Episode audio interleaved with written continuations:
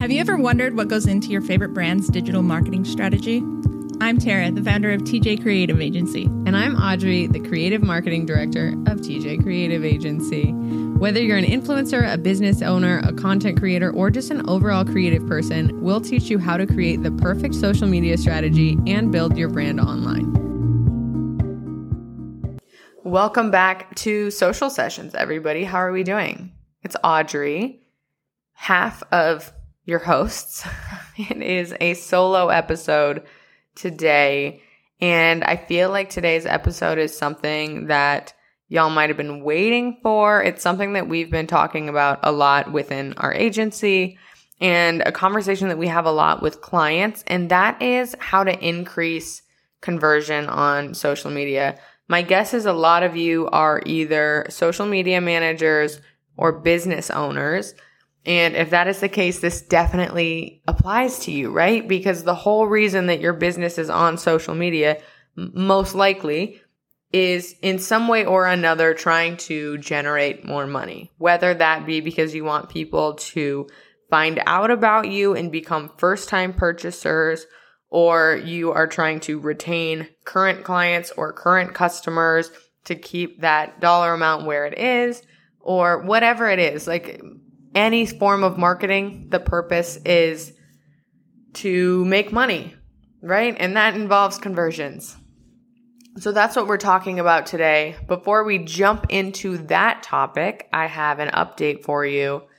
And I always do the updates like right before I'm about to start recording because I want them to be fresh. And today I saw that Instagram is testing three minute and 10 minute reels.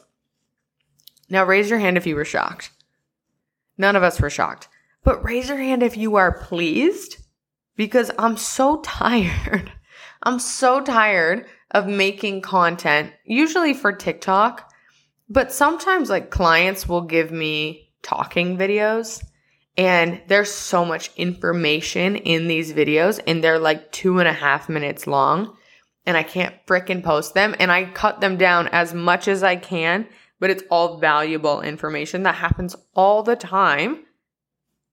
So I'm personally very excited about it. So that's your update. It's just, like I said, it's in testing. So I don't believe any of us have this feature yet, but it should be on the horizon. Thank God. I'm really, I'm really over the like super short videos. Anyways, so that is your update of the week. And before we actually jump into the episode, I would love it if you rate and reviewed the podcast. It would really mean so much to me. Quick little, quick little review. Scroll down to the bottom of Apple Podcasts. Leave a little review. If you're on Spotify, click that little star button. It'll tell you to rate it. You literally just click the amount of stars you think the podcast deserves. It's very simple, you guys. It's very simple. But it really helps the podcast out, helps other people find it. Um, so if this podcast has done literally anything for you, giving you information, giving you entertainment, I don't care. Would love it if you left a review. Now, on to the actual topic of the episode.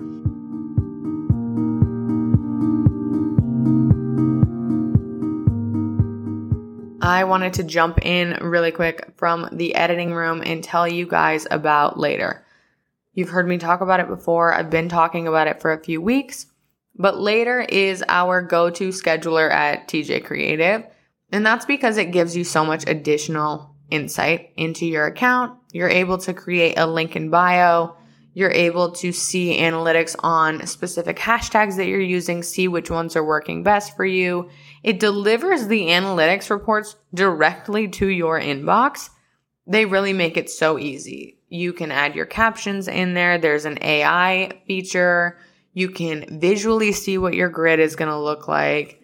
You can preview everything. It's just amazing. It can auto publish. You can schedule your TikToks on there. You can schedule LinkedIn. You can schedule Pinterest. You can schedule Instagram. It really does it all. That's why it's our favorite and I highly recommend you give it a try. If that sounds like something you would want to do, there's a link in the description that we would love for you to use. So give later a try. Try it out.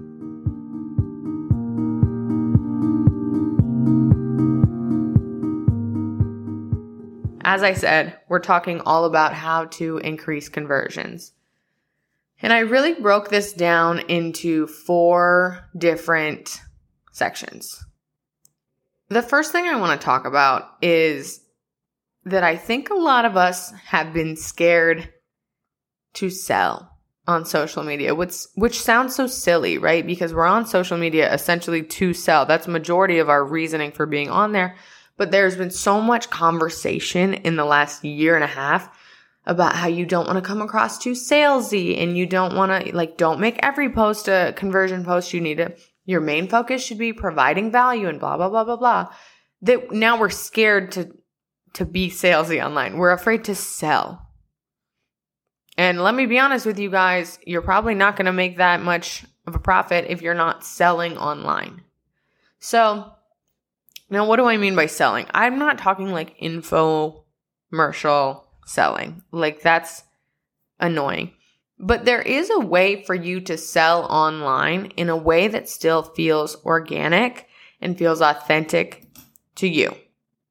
Like some some examples makeup people do this really well where they're explaining the product, right? They're selling the literal selling points. They're talking about how it's long lasting. They're talking about how it's whatever, blendable. And they're talking about it while they're using the product. So it looks like you're watching a tutorial, but they're selling you on the product, right? Same kind of thing can happen. Let's, let's use like a facialist or an esthetician as an example. You can talk about or have your client talk about their experience in a way that is selling you. Oh, I felt so relaxed. I feel so confident in my skin or you know, even even making like I've seen a few videos of people talking about you know, what makes their salon different. Like we offer X, Y, and Z ahead of time or like we have a custom like an espresso bar or whatever. Like there's ways for you to sell in a way that still feels like organic in your content. So I'm not necessarily telling you to get on camera and be like, you know, a salesman. that salesman sounds like everybody's a salesman, but you know what I mean. I'm not telling you to get on camera and like start acting like Billy Mays, rip to Billy Mays. I'm just telling you, don't be afraid to sell. You should be selling. The other thing that kind of has to do with that the other side of this is that maybe we are making quote unquote salesy posts, but we're not doing them enough. And it's because we're afraid that people are going to get sick of it. And that's a valid fear. That's a fear that I think we can all relate to. But we're usually underselling still because we tend to believe that our whole audience sees every single post of ours. They don't. They do not see every single one of our posts, especially if you're talking TikTok or just like reels on Instagram, they're not seeing every post. Let's say you have 20,000 followers on Instagram, maybe like 5 to 10 of those are seeing a lot of your posts. So my point being that you could have posted a conversion type of post, but it didn't reach like maybe half of the people who were ready to buy from you. So, sell more on your profile. That's tip 1 sell more. And I know that sounds silly and that sounds incredibly simplistic because it is that simple. Sell more. So that leads me into topic two, which is moving beyond the goal of virality or the goal of reach. There is a very common misconception that high virality and a high level of impressions or reach is going to lead to a high amount of conversions. And that is most likely not true. Because if y'all have taken any sort of marketing class in your entire life, then you know that it typically costs, they always say it costs more to acquire a new client than it does to retain an old one. And that's that applies here because when we go viral, you're bringing new people onto your page, but you still have to get them to trust you. Okay, now they're aware of you from your viral reel. but you still have to create the content that gets them to trust you. They're not going to jump straight from awareness to conversion.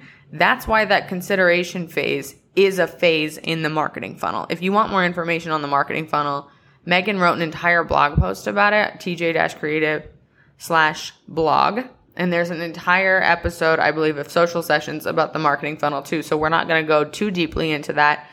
But my point being, your reel goes viral, your meme goes viral, whatever it is, people start to follow you, sure, but that doesn't mean they're going to buy from you immediately.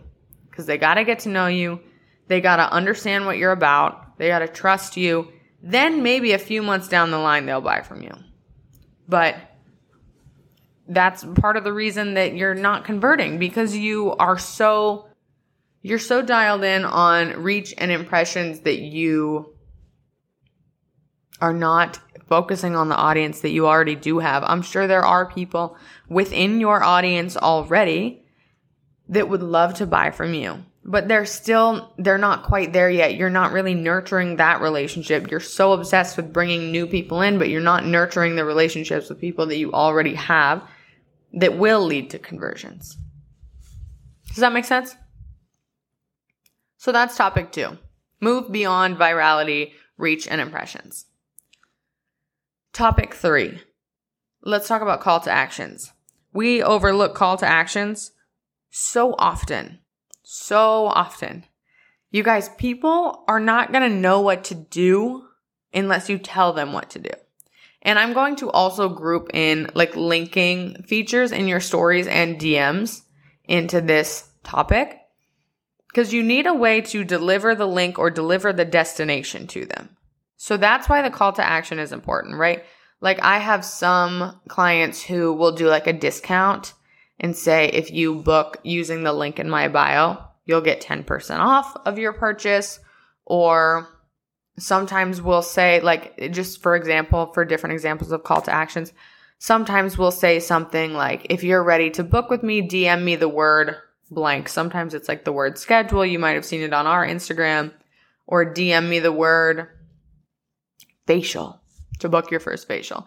And then the amazing thing about that is you can automate your DMs. So anytime somebody DMs you that specific word, it will auto populate and send them the link directly. And it, you can customize it to say like a, you know, whatever, like, thank you so much. We're so excited at the idea of working together.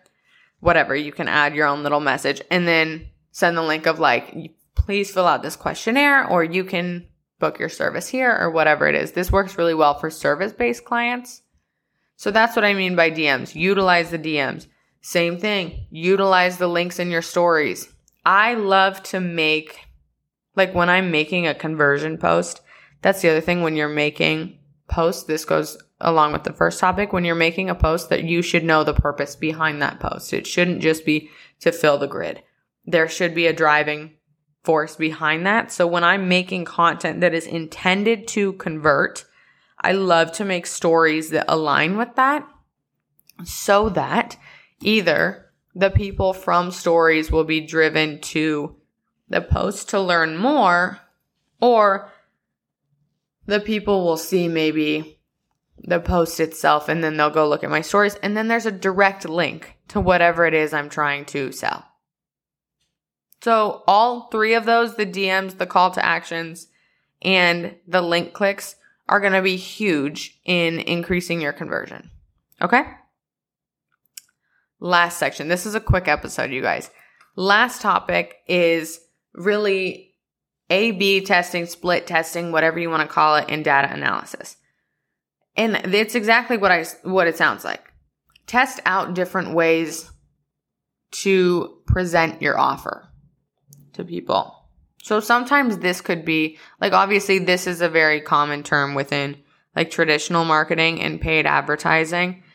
So when you're doing A B testing, especially in like paid ads, it's running like two different ads with the same purpose. Maybe you change the design and the visuals, or maybe you change the target audience, or you change the location of the audience that you're trying to reach, whatever it is, and really see what works better for you, right? Because that's, that's how you're really going to know the answers.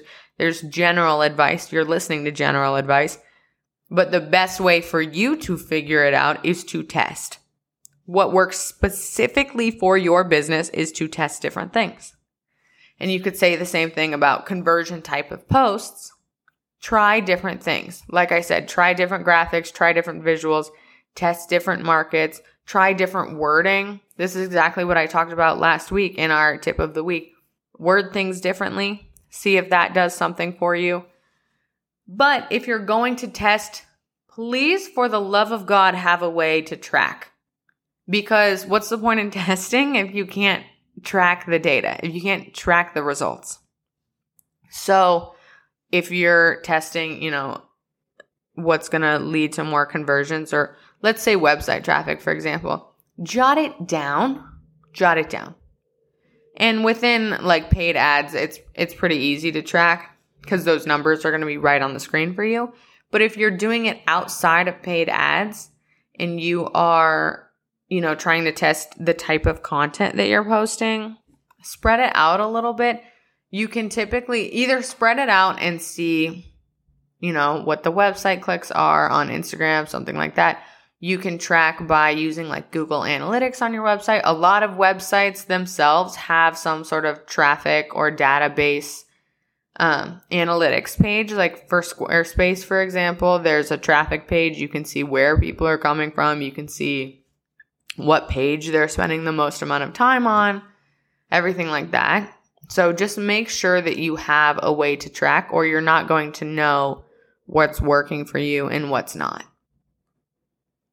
So those are your four tips to increasing conversion. Like I said, this was a pretty quick episode. But I hope you guys enjoyed it. I hope this maybe gave you some clarity on how you can ramp up your conversion a little bit. And I will talk to you guys next week.